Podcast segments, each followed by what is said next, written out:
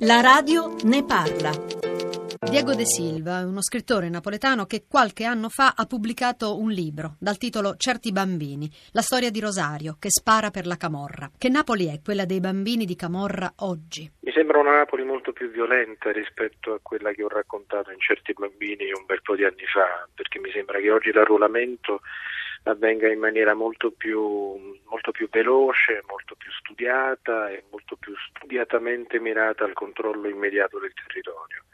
Il mio bambino nel, del romanzo e poi del film in qualche modo aveva una componente romantica, nel senso che veniva arruolato dalla Camorra per un gioco di combinazioni del destino che partiva addirittura da un suo innamoramento Oggi se assistiamo alla paranza dei bambini ci rendiamo conto che siamo davanti a un episodio antropologico molto preciso di militarizzazione del territorio. A Napoli le mamme sono una figura importantissima, un simbolo per eccellenza, ma com'è possibile che ora si lasciano sfuggire i loro figli per farli cadere in mano alla criminalità? Beh, intanto la figura della madre, nella, la figura matriarcale nella Camorra come tipo di organizzazione criminale si distingue dalle altre mafie, nel senso che la figura femminile ha sempre avuto un ruolo di preminenza la boss è una figura che appartiene alla Camorra più che alle altre mafie quindi a volte c'è una, una condivisione, un'idea, una progettualità anche sul, sullo scettro da lasciare ai figli che verranno. No?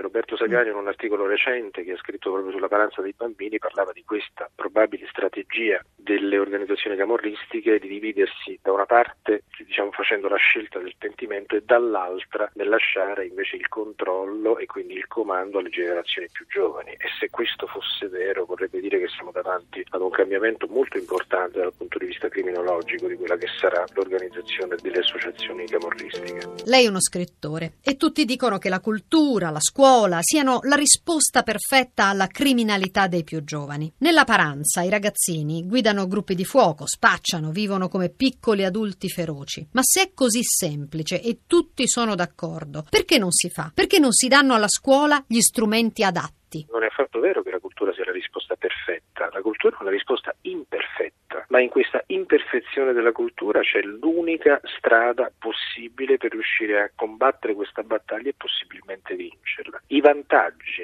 gli utili economici che quel tipo di scelta criminale consente non sono fronteggiabili con gli strumenti che lo Stato offre, cioè che cosa contrappone a quello che può guadagnare un bambino come vedetta? Non so, andare a fare un concorso a 12 vigili urbani per 100.000 domande. La risposta deve essere culturale. Bisogna ripartire dal controllo del territorio, dalla riappropriazione del territorio e dalla formulazione di progetti sul campo, cosa che molto spesso è rilasciata oggi al, a Napoli al, al volontariato, ma ci vorrebbero investimenti fortissimi, investimenti culturali fortissimi e se poi parliamo di scuola, beh, il discorso si fa ancora più, ancora più, ampio e in un certo senso ancora più grave, eh, perché dire, delle politiche, io direi quasi emergenziali, sul potenziamento dell'offerta scolastica andrebbero ripensate da capo.